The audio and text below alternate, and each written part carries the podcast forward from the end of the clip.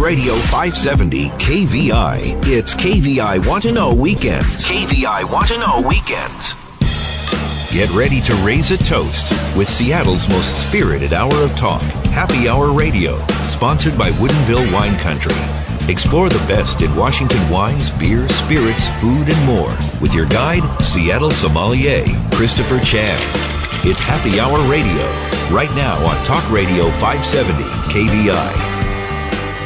Well, hello, hello, and welcome to Happy Hour Radio. I am your host, Christopher Chan, advanced sommelier, your cocktail commodore, master mixologist, and weekend wine guy. Thanks for joining me today and every Saturday right here on 570 KVI. I've got a fantastic show today. I'm so excited. Um, if you love sparkling wines, you must love champagne. If you love champagne, then you must know Krug. The House of Krug, one of the most famous houses throughout the world, uh, renowned as the greatest prestige brand uh, in well in a very crowded portfolio of brands with Ruinart and Dom Perignon and Cristal. But uh, I am so fortunate to have Julien Papin Le Halleux uh, ici maintenant um, uh, Bonjour. Dans the studio. It's me. Bienvenue, mon ami. Welcome to Merci. Seattle. Thank you very much. Uh, so you are the uh, business development manager for Krug Champagne, and Krug Champagne is located in the town of Reims. Yes, correct. And uh, uh, we had a fantastic uh, tasting and some history. Um, and I'm so excited that you're here to share this with our listeners on Happy Hour Radio. So, Krug Champagne, uh, K R U G four letters have never meant so much to the champagne world. Tell me about the history. When did this start, and who is Krug? Well, Krug is a is a is a long story. It dates back to uh, 170 years ago, a bit more than 170 years ago, 1843, when Joseph Krug, the great great great grandfather of Olivier Krug, who's uh, today in California, by the way, so not far away, oh. and Joseph Krug, his uh, great great great grandfather was a German immigrant uh, born in 1800 in Mainz, in Germany today, and uh, arrived in France in 1824 and started working in Champagne in 1834. He was hired by uh, what was at the middle of the 19th century the biggest house of champagne called Jacquesson. Well, Jacquesson? Because you're a sommelier, you know today Jacquesson is a small grower brand, but at, the, at that time it was the number one brand, even in front of Moët Chandon, so imagine. So hired as an accountant, uh, and step by step, because he was very gifted, became the number two of that company. And, uh, married the sister-in-law of the owner. uh, Romanced her and yeah, married her. exactly. Uh, 1842, uh, he had a son. Uh, but in spite of that, in 1843, he quit everything he had to start his own uh, business, the Krug Champagne House. Why? Because, uh, well, he, he, was not satisfied with the quality of uh, champagne in general, and he had a dream, he had an idea that he could do something different and create a champagne that would not ex- that did not exist at that time, and that today, 170 uh, years after, uh, still hasn't been copied. So we say it would not be very objective to say we're the best because of course this is what I believe, but I work for Krug. you could say it. It's happy yeah. time. All right, so uh, we're considered as one of the best champagnes. Um, it, his idea was that uh, uh, champagne being about pleasure, why do you have to wait for a good year to offer the best champagne? Mm. Because that's true about champagne. You have to wait for a good year to do what we call a vintage in champagne. So vintage years do not happen every year in Champagne because climate is crap most of the time. say this isn't Bordeaux. No, exactly. I mean, it's it's it's uh, very up north and it's very uh, windy and it's very cold and very humid. So you never get a perfect year every year. You it's most likely every three or four years. Uh, and the rest of the time, what do you do? Well, Champagne people invented the non-vintage where it's a blend of different years so you can get a consistent but average quality compared to vintage. And he didn't agree with that. He said, well, for me, I have to offer the most undisputed quality, but all the time in every glass of my Krug champagnes, be it vintage or non-vintage. And this is what sets Krug apart. And based on that vision, he had to quit uh, the, the, the house he was working uh, for because the owners told him, well, the rules in Champagne is not like this champagne is about doing this non-vintage, you know, from and from time to time, if you're lucky, nature gives you the possibility to do the best vintage. Well, at Krug there is no best. All champagnes are of the same quality, and that's that's what sets us apart. It truly does set you apart, and uh, like I said, KRUG, the House of Krug, um, is really, if you're into sparkling wines, there's lots of sparkling wines in the world, and there are some really fine champagnes. Uh, and we all have those moments. Sometimes the best wine is the wine you have in your glass at that time and where you are. But at yesterday's tasting, I was really, it was a profound tasting because Krug is about blending you're blending these these wines to create one singular wine. Mm-hmm. And tell me about that. I mean, it's a hundred. Well, we know it's basically three grapes: Chardonnay, Pinot Meunier, or excuse me, Meunier, Meunier now, yeah. and uh, Pinot Noir. Um, but what makes Krug stand out truly is the complexity of your Grand Cuvée. Well, when when Joseph, it all, all, goes back to Joseph Krug. When he arrived in Champagne, he was coming from Riesling, and if you know a bit Riesling or Burgundy, these are places where in the same village you have many many different plots. And if you look on, on, on, on Google Earth, you, you zoom on Champagne, you will see that you have 320 crus, or the 320 villages. But if you zoom even more, you will see you have 275,000 plots. So there are small gardens of uh, different rows of vineyards, and their size vary a lot. In Champagne, people blend the grapes together based at most at the best on the on the village, not on the plot plot approach, which is a grower approach. And at Krug, the idea of Joseph Krug was to say, well, depends on the terroir and depending on the man. I don't want to blend ingredients I do not know. I want to respect ah. every terroir as if I was in Riesling, and I want, I'm going to blend only at the very end. This is why in Grand Cuvée you don't have only three grape varieties. Well, you do, but we go further into details. We don't have just Pinot Noir, Pinot uh, Meunier, sorry, and Chardonnay. We have 134 in this Grand Cuvée, for instance, we're drinking now. Cheers. Um, yes. Um, we have 134 different individualities, 134 different plots that were selected by our cellar master and, f- and our four uh, winemakers and Olivier Krug, the tasting committee. They were selected during the year to be part of the of the blend of Grand Cuvée. So the idea of Grand Cuvée is the idea of Joseph Krug, and it's only been enriched and perpetuated by the five following generations, was to offer the fullest expression of champagne. Uh, something that you cannot achieve with only one year. Because in one year you have a specific climate, and you, when we do a vintage, we try to be as loyal as we can to that story, Whereas with Grand Cuvée, what we try to give is the entire cellar of Krug in just one bottle. I like that. I like that description, the entire cellar. And uh, it's truly important that when we talk talk about champagne, that we realize that all of these uh, champagne houses are selecting uh, grapes and wine, creating wines from different parcels and different vineyards from the five regions in Champagne. Um, and what's specific is that Krug, you're actually aging this wine for seven years before it's yes. released.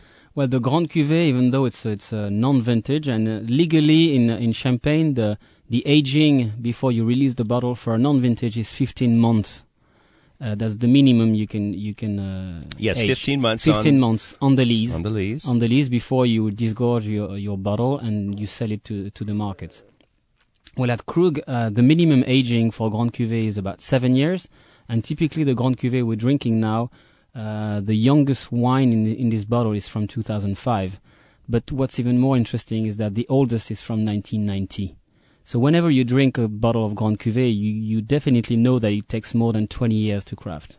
It's it's amazing because it certainly is one of the most complex and still delicious wines. When we talk about complexity, it's easy to get caught up in the acidity of champagne, mm. but uh, the layers of flavor with the brioche and the marzipan and or the, just the almonds uh, and the toasty toasty notes are fantastic. The expression of, of Krug champagne just lingers on the palate. It's just a delicious and, and pleasant mouthfeel. Talk about pleasure. There's a lot of pleasure in this bottle. Well, that was the idea. The idea is that, uh, uh, let me tell you my personal experience. Uh, I've been in the champagne industry for quite some time, and when I joined Krug uh, about four years ago, I had this tasting with Olivier Krug, and uh, I told him, you know what, this is the first time that I'm drinking a champagne first that stays on the palate forever, and secondly is uh, is the first time I, I, find the balance between the finesse, the elegance, and at the same time the generosity. Because what I find in, in Krug is that it really fills your palate. It's everywhere it's like an explosion. Yet at the same time, it's not too. You could think it's too whiny, or you you know eating the champagne like it's too much. There, it's the perfect balance. And I thought w- when I was in Champagne that Champagne was on one side or the other. Mm. I, you had the the the refinement, the crispiness of the Chardonnay on one side, and you could be more on the opulence and something quite uh, generous, heavy sometimes for the Pinot Noir. That was my first impression when I arrived in Champagne, and I said, you know what, with Grand Cuvée, I think I've found the perfect balance. So it's hard for me to go back now. You've been spoiled, Yeah. just as I am here on Happy Hour Radio. Speaking with Julien Papin, Le Halleux, the brand uh, business development manager for Krug Champagne. And I understand that Krug's first vintage was 1848. Um, they came out with a Grand Cuvée. Uh, but Sh- Krug also has really five wines, but three that are in the marketplace that are that are readily available. Well, not so readily, but aspire to grab these. Uh, you have the Grand Cuvée. You uh, this vintage release is called the 2000, the 2000 vintage Krug, and then you have a rosé. So tell me about the 2000 vintage. Uh, as I recall, um, there's a lot of hype about the year 2000 because you know everyone wanted to sell something for New Year's. But how was the vintage truly in Champagne? Uh, the vintage 2000 was a, was, a, was a special vintage in the way that it was a very hot year. It was the uh, hottest year since 1945 in average. But the difference with other years maybe is that we didn't have any heat waves. Whenever a heat wave was coming up, you had a storm that would right? cool, d- yeah, that Yeah. would cool down the atmosphere. And, but the thing is, it was a very stressful year for growers because you had a lot of hailstorms, especially in August. Uh, the deadliest of all uh, hailstorm was on the 15th of August, it destroyed most of the Chardonnay in the Côte des Blancs. And we were very lucky because most of the Krug vineyards were not hit too bad, only about 30% loss. And the consequence of that is that the grapes remaining were very opulent, and uh, we called we called uh, we nicknamed well the winemaking team nicknamed that uh, vintage uh, stormy indulgence because we had a lot of storms in uh, in 2000, about 45. That's the record ever. But uh, the remaining grapes were very greedy, very indulgent, and my Very greedy. huh? greedy, yeah, gourmand we say in French no. gourmand. So what you get on your glass is is a, is a vintage that's uh, very opulent. It's quite directional. If you had the Grand Cuvée 1st that was everywhere, this is like a corridor. It's like a train. It hits the back of your palate with uh, with a freshness. Uh, could you could call it acidity, but for most consumers, acidity s- sounds like vinegar. Right. So I, I prefer to use the freshness. Uh, so a lot of freshness, a lot of citrus fruit, but at the same time you have a lot of uh, marzipan again, uh, the almond paste. It's like entering a bakery in France, and you have uh, you have uh, you know these uh, uh, toastiness. The, the butter notes yeah, and the, the, butter the notes exactly. notes. Fantastic, you're right. So Grand Cuvée um, is such a premium experience. It certainly washes around the palate. It fills the mouth with, with great balance. It's like a blanket of, of, of beautiful pleasure and flavor. The uh, 2000 vintage champagne is certainly more directional. As you say, the attack is more straightforward. It has a little more body. Uh, it has just a, a, little weightier wine, um, but the, the texture is more full. It's a richer wine, and it's truly what's what I like about the experience is that they're both fantastic in the mouth, but you can certainly appreciate the uh, personality of the 2000 vintage. I think you you get it totally. Uh, what the winemaking team tries to do when they declare a vintage is to be as true as possible as the climate uh, to the climate of the year. So their goal is to select maybe 30, 40, 50, 60 wines, 60 different plots that all go in the same direction and are, that are very characteristic of the year. This is why it's much more intense because it's like musician playing the same song, all playing in the same direction.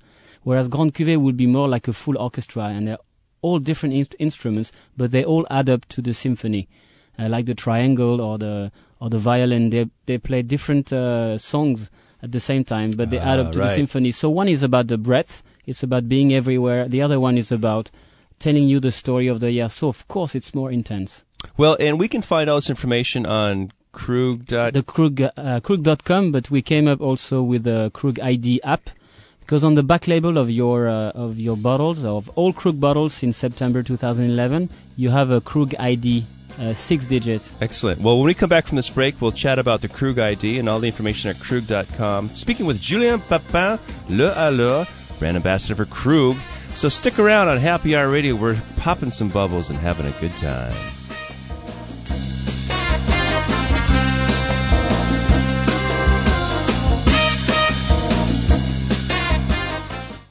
It's KVI Want to Know Weekends, and you're listening to Happy Hour Radio. Now back to Seattle sommelier, Christopher Chan. Hey, and welcome back to Happy Hour Radio. It doesn't get much happier than this. And you know what? We've uh, coined a new term, a new phrase, a new word for happy is called KRUG. Here with Julien Papin Le Halleux, the Business Development Director for Krug Champagne. And Julian, you were just telling me about um, this unique technological invention that's called the Krug ID. Tell me about this. Well, it's uh, give back to Caesar what belongs to Caesar. It's an invention. It's a revolution that was uh, instigated by our president Maggie Henriquez. She arrived in uh, at Krug five years ago, and she was a bit frustrated that you didn't have the story of Krug Grand Cuvée on the bottle or nowhere. And she said, "Well, we have digital. Let's do something. Let's let's write something on on each bottle of Krug Grand Cuvée, and now on each bottle of Krug since September 2011, where people can actually read directly." and get a milestone. So you have six digit that reads like. Let me use. Let's grab the rosé because uh, we the. Let me grab the rosé one. So rosé, it says one thirteen zero sixteen, and if you read one thirteen, is the first quarter of 2013, which is the time when the bottle received the final cork. Mm. Technically speaking, disgorgement. Dégorgement. Dégorgement. Right. But uh, so it gives you a timeline and it tells you when the bottle was released from our cellars more or less, mm-hmm. uh, because you have no vintage on the bottle, so people didn't know if it was a young one or, or an old oh, rosé. So that's okay. one thing. But even more important, that you have the story on the on the bottle. If you go on Krug.com or if you download the Krug ID app, which is available on the App Store now and on, on, oh, on Android at I'm the end. Grab that. Yeah, on Android at the I think I think at the end of the month. Uh, download the Krug ID app and you will discover all the story behind your bottle. You will know what's inside, the youngest wine, the oldest wine, the blend, and you have a full page by Eric Lebel, or cellar master, who tells you what were the challenges. Cellar master is Eric Lebel. Eric Lebel has been okay. there since 1998. Well, I have a glass of the Krug Rosé, which is a very beautiful, uh, just an off pink patina. It's a little bit of salmon meets coral meets that sunset, uh, which we've seen in Seattle. Tell me what the Krug ID says for this rosé, if you've got so it. So for this rosé, if I read you the story of your bottle by Eric Lebel or Chef de Cave, it says this bottle left the Krug cellars to receive the cork in winter 2012. This is the last step after s- over six years of aging in the cellars, gaining finesse and elegance. And Krug Rosé is the only prestige cuvée rosé blended from a rich palette of wines from three grape varieties and several different vintages, the youngest being from 2006. And it's combined with a very expressive skin fermented Pinot Noir wine, which provides unparalleled color and spiciness. It's an un- unprecedented champagne endowed by, with the same creative spirit that goes into Krug Grand Cuvée, beyond the very notion of vintage. And it goes on and on and on because so, he writes down a full page. Well, that's fantastic. I think that's great to have actual story because we often overlook, we look at the label and then try to read into a bunch of things. But to have the cellar master to know exactly when that bottle was disgorged um, is really special in champagne because I think the disgorgement date, as we talked about earlier, just adds so much complexity, the layers of flavor. And this rosé is a beautiful wine. Um, I'm so impressed to actually have the opportunity to taste the three great uh, lines of of Krug, the Cuvée, the Vintage 2000, and the Rosé, because they are uniquely different, but there is a, a great similarity of these wines, uh, of an expectation of elegance and sophistication, polish. The flavor profile is fantastic. It's um, it's just delicious. I, Thank you. I know. Yeah, good job there, tell, I'll tell Eric when I come back. Yeah, give him my best. Well, very cool. Um, this Krug Rosé. So if we can find these at uh, McCarthy and Schiering, I imagine, and perhaps Wine World mm-hmm. and our friends at Esquin. So uh, it's available. If you have not had the Krug experience yet, you must and download the Krug app. Uh, it's called the Krug ID app. Krug ID app. And uh, tell me quickly about this rosé champagne in your perspective.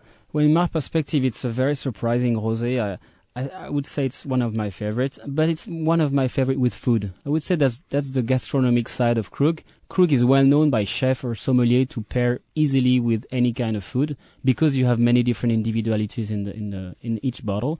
But the rosé side uh, when you first drink it, you you have a lot of sensuality. It's very silky. It's very refined and elegant. But if you activate it with what we had typically yesterday, the the duck, the duck, uh, the, canard, I mean, yeah, the canard, the, the, blood of the duck activated the spiciness of the rosé, and uh, that's really something I recommend. It's I think it's a good alternative uh, to some uh, red wine on on on the meat So any kind of meat, but poultry, I would say, and uh, probably veal is the best.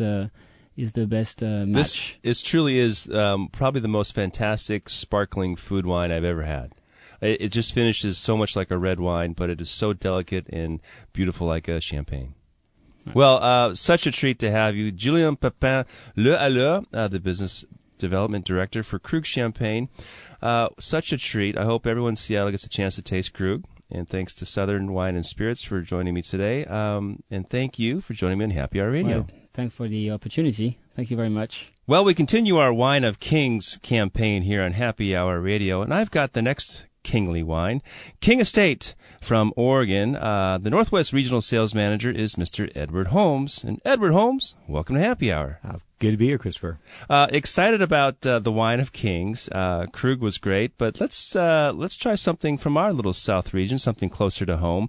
King Estate. Tell me about the origin of King Estate Winery. Sure. Well, you know, King Estate's family owned. It has been. It started in 1991 with Ed King Jr., Ed, Ed II, and his son Ed III uh, had a fantastic um, run in aeronautical electronics, uh, navigation, and communications uh, on King Radio.